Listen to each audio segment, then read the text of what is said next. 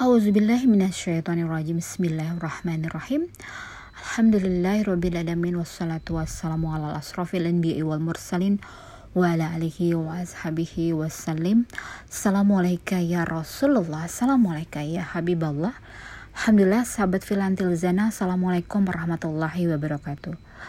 Di saat memasuki ya bulan Julhijjah sebentar lagi Sahabat filah dianjurkan untuk banyak-banyak bersolawat Ibrahim ya.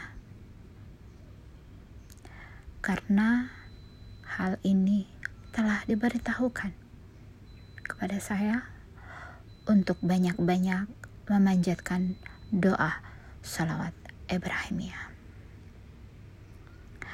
Ini juga berkaitan tentang bagaimana tentang keberkahan dan rahmat yang Allah berikan kepada keluarga kita semua meneladani dari keluarganya Nabi dan keluarganya dari Nabi Ibrahim.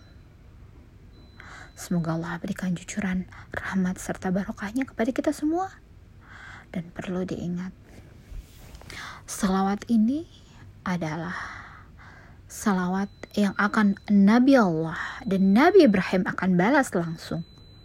Ya, akan Allah kembalikan lagi rohnya ke dalam jasadnya para nabi untuk menjawab salam.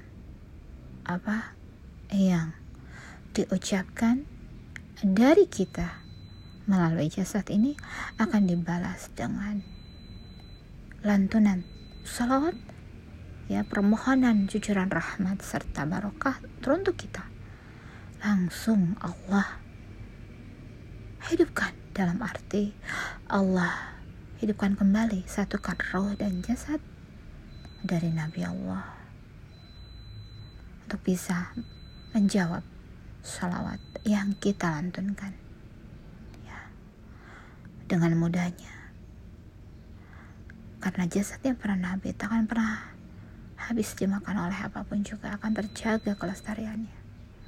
Untuk itu perbanyak salawat Ibrahim di waktu akan memasuki bulan Julhijjah sampai nanti berakhir bulan Julhijjah dan bulan-bulan lainnya. Karena ini sholat bagus sekali untuk melindungi keluarga kita untuk menambahkan segala apa pun yang kita inginkan yaitu berupa rahmat dan keberkahan amin ya rabbal alamin subhana rabbika rabbil izzati amma yasifun wassalamun ala mursalin walhamdulillahi rabbil alamin wabillahi taufiq wal hidayah assalamualaikum warahmatullahi wabarakatuh wallahu a'lam bishawab subhana rabbika rabbil izzati amma yasifun wassalamun ala mursalin walhamdulillahi rabbil alamin wabillahi taufiq wal hidayah assalamualaikum warahmatullahi wabarakatuh